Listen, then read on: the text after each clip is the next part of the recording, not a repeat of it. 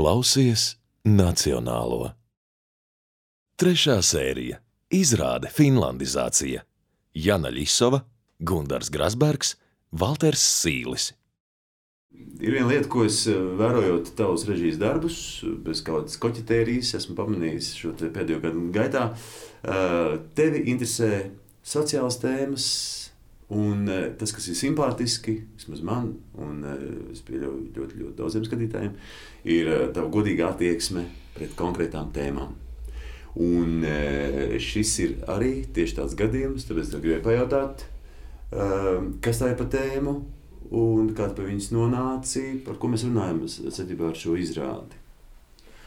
Mēs saistībā ar šo izrādi runājam patiesībā par mūsu Krievijas robežvalsts attiecībām, gan no tādā lielākā politiskā mērogā, bet daudz vairāk tieši individuālu izvēļu mērogā.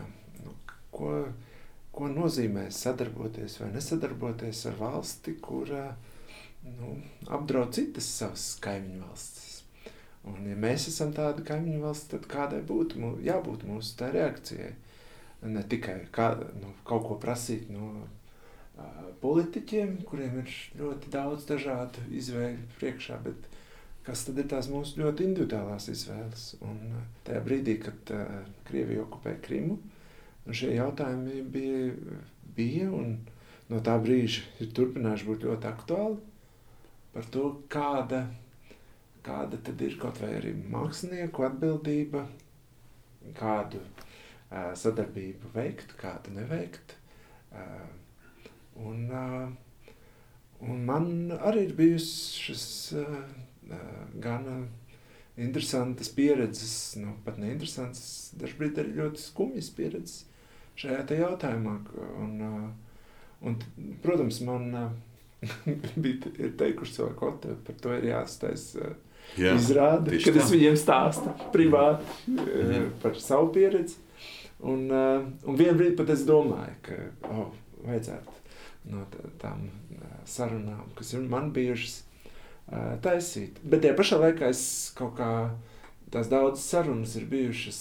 Nu, ar cilvēkiem, kurus es uzskatu par saviem draugiem. Mm. Un, Kā tu par viņiem runāsi publiski? Jā, un, un tās ir bijušas ļoti privātas, uh, privātas sarunas, kurās mēs, kas dzīvojam šeit Latvijā, un cilvēki, kas dzīvo Krievijā, nu, mēs dzīvojam, un, diemžēl, ļoti atšķirīgās realitātēs.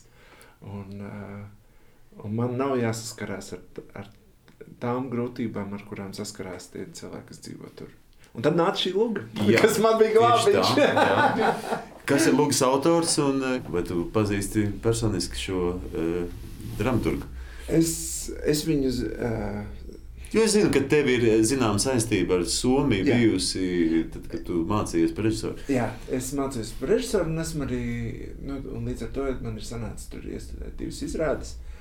Un, un, un tā, tā ir bijusi uh, nu, tāda lielaima manā dzīvē. Un arī, nu, arī ļoti vienmēr tas ir ar jebkuru citu kultūru iepazīties. Tur ir tiešām izveidojis liels draudzības, bet pašu juhu personīgi gandrīz nu, pazīstu tikai attāli, ka mēs esam bijuši vienos pasākumos un varbūt pat neatceros, vai esam iepazinušies vai nē. Ir viena lūga par mobilo telefonu kompāniju, un tad ir uh, lūga fundamentāls, kur yeah. bija pirmā, ko es dzirdēju Ziemeļlūga lasījumos. Toreiz to izpildīja Mārtiņš Eihe ar Jutu Vanagu. Mm. Tas bija kaut kā 2005. gadā. Un tā, ārpra, nu mēs, es ar tajā piedalījos ar citu lūgu. Es pats savu lūgu nesap, nu, līdz galam nesapratu, bet to lūgu gan bija ļoti viegli saprast. Tu pēkšņi jūti cik nu, šis fundamentālists ir grandioza, varana luga diviem aktieriem, kas tik ārprātīgi skaists. Un, un, un tad laimējās Inesē Mičulē viņa iestudēt maģistra, nu, bakalaura darbā, un kas pēc tam kļūst par IRT izrādu uz ļoti daudziem gadiem. Jā, tad, tad nu, autoram ir spēja runāt par tādām nu, tēmām. Jā, viņa tajā lugā, piemēram, arī ir par, par nu, iespējams daudz ir redzējuši, bet, bet tajā lugā ir par mācītāju un viņa attiecības ar sievieti, kura pievēršas nu, ekstrēmam, nu, fanātiska. evaņģēliska, Jā. no šīm te evaņģēliķu sektām, kas ir stipri fanā, nu, tāds kristīgais fanātisms. Un tā lūga ļoti smalkā, traģiskā veidā atklāja nu, tos, tos cilvēkus caur arī šo te, nu, jautājumu. Un, un ļoti tādā vienkārši sarunas veidā, trīs stundu garumā, tev, nu, iedarbojās tā lūga brīnišķīgi. Un tā kā es viņu zināju, man viņš ir bijis kā dramaturgs varonis, nu, tāds viens no tādiem labākajiem piemēriem, eh, kā mūsdienās raksta lūgas. Un, un eh, domājot, ko taisīt, ko es, eh, kas notiek citur teātros, eh, es ieraudzīju, eh, ka viņš Juhi Jokeli iestudēja jaunlūgu. Mm, pats, to saka. jā, jā, nacionā, pats savu lūgu iestudēja uh, Nacionālajā teātrī Helsinkos. Mm. Lūgas nosaukums ir Migla, bet, uh, bet uh, mums piespieda domāt par šo nosaukumu jau iepriekš esošā uh, izrāda Migla. Finlandizācija runā par to politisko Mm. jautājumu, kas ir šajā lugā. Un tad ir Migla runā par to, kas notiek individuālo, cilvēkos. kas notiek galvās, smadzenēs, jā. viedokļu atšķirībā. Bet uh, vēl jau vairāk, vēl jau vairāk labi. Nu, saistībā ar mūsu ģeopolitisko situāciju. Vai mums ir kaut kāda finlandizācija arī? jā, tas ir liels jautājums. Bet, Bet kas tas ir? Jā, Sēdēšana tad redzēs, ka tu... Jā, jā. Sēdešana dzīvēm krēsliem? Un uh, viedokļa nēsamība. Bet vēsturiski. Vēsturiski tā, tā tieši šāda Somijas pozīcija padomu laikā apzīmē Rietumvācijā. Nu, Mhm. tāds apvainojums par uh, to Somijas politiku, kāda bija. Nu, kā It tā kā bija? brīva, Jā, ārkārtīgi demokrātiska valsts, kas cik vien draudzīga, jā. cik vien jauka pret padomu savienību. Protams, ka nu, es nesaprotu somu valodu, lai arī esmu tur bijis, bet diezgan daudz, bet es nesaprotu. Un tad nu, es iztulkoju, kas tā pa lūgu, un izrādās par, par uzņēmumu, kuram jāsadarbojas ar Krieviju. Kas, lai skatītāji apmēram zina, ka, kas ir šie pa zinātniekiem? Šie zinātnieki ir uh, kriofiziķi, jā, kas nodarbojas ar aug, nu, teikt, au, augstuma nu, tā teikt, īpašību pētniecību. Un viņu produkts Un ir. Viņa produkts ir smadzeņu darbības skeneris. Ļoti tā teikt, nu, tāda ierīce, kas ļoti precīzi spēs definēt, kas notiek mūsu katrā smadzeņu sadaļā. Jā, un kas Līdz- būtiski neaturot galvaskausu, Jā. iespējams Jā. pētīt smadzeņu Ļoti- funkcijas. Jā, ne? jā, ļoti, ļoti tā teikt. Tā tad ārkārtīgi svarīga lieta, kuru Somijas valdība iesaka pārdot Krievijai. Jā, Nu, kā viens lai vienkārši lai uzņem, jā, un stāstā ir tieši tas, ka jā, lai, nu, lai varētu šis uzņēmums tālāk attīstīties, nu, Mm, kāpēc no uz vienu no svarīgākajiem eksporta partneriem mm. šāda sadarbība neveikt. Tikai Tātad- gads, Jā, un tad. šī lūga sākās. Jā. Jā, un kas, kurā brīdī viņš viņu uzrakstīja un kāda notikuma notika tajā brīdī Krievijā? Jā, viņš šo lūgu uzrakstīja gadu pēc lūgas notikumiem. Lūga sākās pirms Olimpiskajām spēlēm, tātad 14. No 13. gada beigās. Jā. Un 14. gadā sākumā notiek Olimpiskās spēles, un tad, kad Olimpiskās spēles ir beigušās, zaļie cilvēciņi ierodās Krimā. Un, tas ir tas rāmis, Mhm. kurā tad risinās Mhm. šī te luga. Un uh, luga ir par šīm te sadarbošanās izvēlēm, kur, uh, nu, tu zini, ir brīnišķīgi cilvēki, kas tur, uh, kurus tu nedrīkst pamest. Un tad tu zini, ka tu vari nokļūt uh, ļoti diskutablās situācijās. Mhm. Ar sa vienkārši sadarb, uh, radot, un kas man šajā darbā ļoti iepatikās, kad, nu, viņš varēja to stāstīt par māksliniekiem. Nu, man liekas, no, Mhm. mm. Tad ļoti personīgā formā. Visi saskārās tajā brīdī Jā. ar šo jautājumu. Cevišķi, es domāju, citi, Mm. es, cik varēju just, tad uh, liela daļa to valstu, kurām nu, nav šīs te pagātnes, uh, nesajūt nekādu problēmu mm -hmm. turpināt. Jo, nu, viens pus tā arī ir. Uh, bijuši arī citi kari. Tādēļ mēs iepriekš to tā neizjutām. Kaut kā Ukraiņu mēs iztvērām uh, daudz personīgāk. Uh, nu, kaut kādu tuvāku saikni. Grūzija arī notika tādēļ. šīs diskusijas uh, ne, neraisījās. Mm. Uh, bet, uh, bet nu, šis izraisīja šo te, vismaz kaut kādu reakciju vajadzētu. Un, ja māksliniekiem tas bija jā, šie jautājumi, Mm. tad man liekas, brīnš, nu, tādi paši jautājumi jau nebija tikai māksliniekiem. Tādi bija daudziem. Un zinātnē tādi pētījumi, kur nav pilnīgi svarīgi vienkārši pārdot, kur arī ļoti daudz radošā darba tiek ieguldīts un, un, un nauda. Nu, tu ej citās profesijās, lai pelnītu milzīgu naudu. Tas nav tas primārais. Tad, nu, kur tas uzstādījums šiem cilvēkiem, mērķi šiem cilvēkiem ir nu, tuvi nu, ar to, ka es esmu kaut ko radījis labu cilvēkiem. Bet kāpēc to labo cilvēkiem nevarētu dot valstī, kur ir izdarījusi nu, kaut ko šaušalīgu? Mm -hmm. Un vai tie cilvēki, vai tie cilvēki kas. Tās ir tās domas, kuras rada Jā. pati lūga. Jā, Pa- jā. Pēc tam man kā lasītājam, vai Jā. pēc tam, ka tagad kā skatītājam. Jā, bet redziet, tā, tā jau arī tā viena tēma Lugai, ka mm, tas ir, mēs katrs tomēr pārstāvam kaut kādu savu, savu identitāti. Ja? Mēs nevaram uh, to atraut, tur jau tā problēma sākas. Mēs katrs pārstāvam kaut kādu valsti vai pusi. Un uh, tieši identitāte un patība kā tāda, kā teorija arī izskan šajā visā lugā, kas ir ārkārtīgi interesanti un saistīta ar smadzeņu vispār eh, spēju uztvert realitāti. Un eh, t- tā arī ir lieliska lieta, kas liek vēl dziļāk šo jautājumu pētīt. Un tāpēc es gribētu pievērsties eh, Janai, kas arī spēlē šajā izrādē. Pasaki, ko tu spēlē un kas ir tā nu, tēma, vai tu uzskati, ka zināma saistība tomēr lielāka nekā mums ar vismaz ar krievu valodu. Jā. Un kā domā, vai šāda, nu, šāda te izrāde vai šāda luga var kaut kā likt saprast vairāk, kas notiek tajā pusē, Mm. Vai tas kaut kā var palīdzēt cilvēkiem, eh, ko tas viņiem var Jā. palīdzēt? Pasaki, Jā. faktiski to, ko domā Jā. par Es šo darbu. spēlēju šajā izrādē Larisu Hāpalu, ā, īsta krieviete, kura, kura pārcēlusies uz Somiju, jau iegūsi jaunu uzvārdu. Tad, kurai nomainījusies identitāte? Uh, Dzimusi Krievijā, Dzimusi un tagad viņa ir Krievijā. Somu pusē. Viņa ir, nu, Jā, viņa nu, man fiziski. šķiet ir uh, mēģina sevi nepiesaistīt nevienai vietai, vienkārši būt, uh, būt brīvs cilvēks. Un, Vai tas ir Jo- iespējams? vai tas ir iespējams? Vai Jo- mēs varam no savas identitātes Mm. atteikties? Jo tur jau viss tā problēma Jo sākas. tur ir tas uh, lielais uh, sloks, manuprāt, šis krusts būt krievam.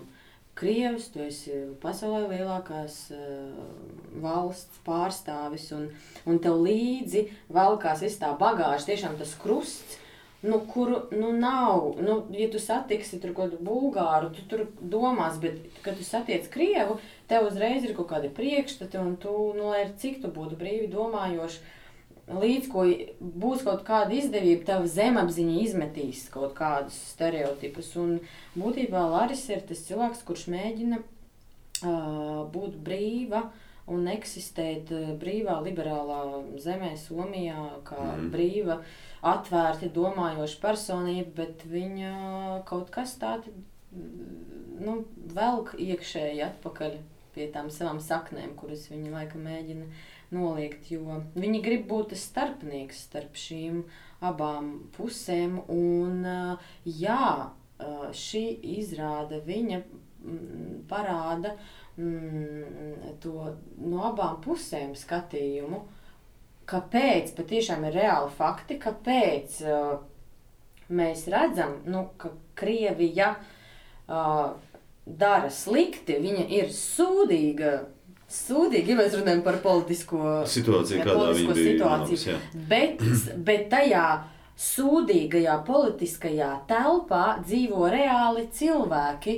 Un tad ir šis jautājums, vai mēs, nekā sa vainīgi. jā, vai mēs sadarbojamies ar šo politisko virsrakstu vai ar tiem cilvēkiem, kur ir tieši tādi paši.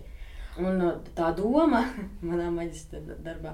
Aha, tā doma. Citāts, jā. Jā, citāts no izrādes. Tā doma par to, ka, ja cilvēkam visu laiku saka, ka viņš ir, uh, uh, tu esi ļauns, un ne, es pat tevi vēl nezinu, bet tu esi ļauns, jo tavi senči ir bijuši ļauni, tu vienkārši gēnos ir būt ļaunam. Uh, nu, tā agresija, un, kura gadiem augusi, manuprāt, šeit tiešām diezgan nu, veiksmīgi tika paskaidrot, ka tu, ah, kāpēc vispār tas tā ir. Tad, Respektīvi, nu, izrāde palīdz saprast uh, Krievu nāciju, viņu, viņu eksistenci, politisko situāciju, kādā ir arī viņi, skatu punktu no Somijas, no Latvijas puses uz Jā. to, ko dara Krievija. Kā jūtas tur iekšā Jā. tas, eh, tas cilvēks? Bet, kurš varbūt viens seko baigi tai politikai, viens neseko, bet pa lielam ir tā attieksme pret visiem. Viena, nu, kad runā par viņu par krieviem, tad viņiem ir sajūta, ka visas kā, bumbiņas tiek mestas uz viņiem. Un, uh, un ņemot vērā, protams, viņu arī temperamentu un tā, un tomēr to dušā, to mm, kaut kādu iekšējo pašcieņu un lepnumu. Un, uh, nu, tad arī tā reakcija ir diezgan dabiska, kad saliekās visi šie apstākļi, viņu tā daba, raksturs un to kā, ko viņiem visu laiku translē un raida. Jo tev stimulē tiešām smadzenēs vienu punktu, tad arī viņš strādā un atbild. Par to man liekas arī šī izrāda, ka kaut kas notiek un mēs, kas esam ārpusē, kas pārstāvam kaut kādu savu valstu un savu identitāti, mums rodas viedokļi, un tie viedokļi ir atšķirīgi. Un tādā, tādā situācijā nonāk šie zinātnieki, krievu tehnoloģiju pētnieki, e, kas viņu starpā, labāko draugu starpā, rodas ārkārtīgi lielas domstarpības un apdraudējums pret šo notikumu. Ko mums darīt?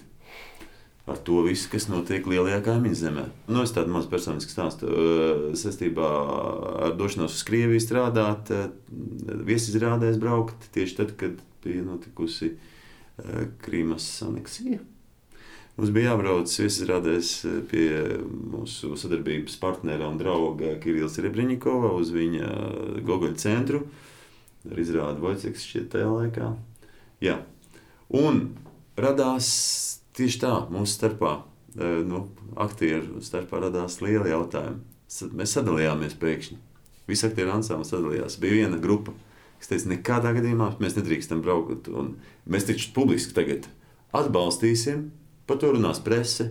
Un presē bija ļoti liela interese. Tieši tajā mirklī. Mm. Nedēļa pēc tam nebija nekāda interese vairs, kurš kur brauc, kurš ko dara. Tas bija pilnīgi vienalga. Tieši tā kā tas arī mūsu izrādē izskan. Tas nevienu vairs neinteresēja. Bet tajā nedēļā tas bija top jautājums, un sekoja mums līdzi visi kultūras raidījumi, un skrēja intervēt un tam līdzīgi. Un tieši tā, un arī mūsu starpā mēs sadalījāmies. Bija daļa, kas teica, ka mēs nekādā gadījumā nedrīkstam atbalstīt Krieviju. Mēs taču viņu atbalstīsim. Tagad mēs brauksim no šādas brīvās valsts, eh, spēlēt izrādes. Kāpēc? Mēs to nedrīkstam darīt. Nu, es kaut kā pārstāvēju to viedokli, ko arī pārstāv mans zinātnieks, ka mēs braucam pie konkrēta kolektīva.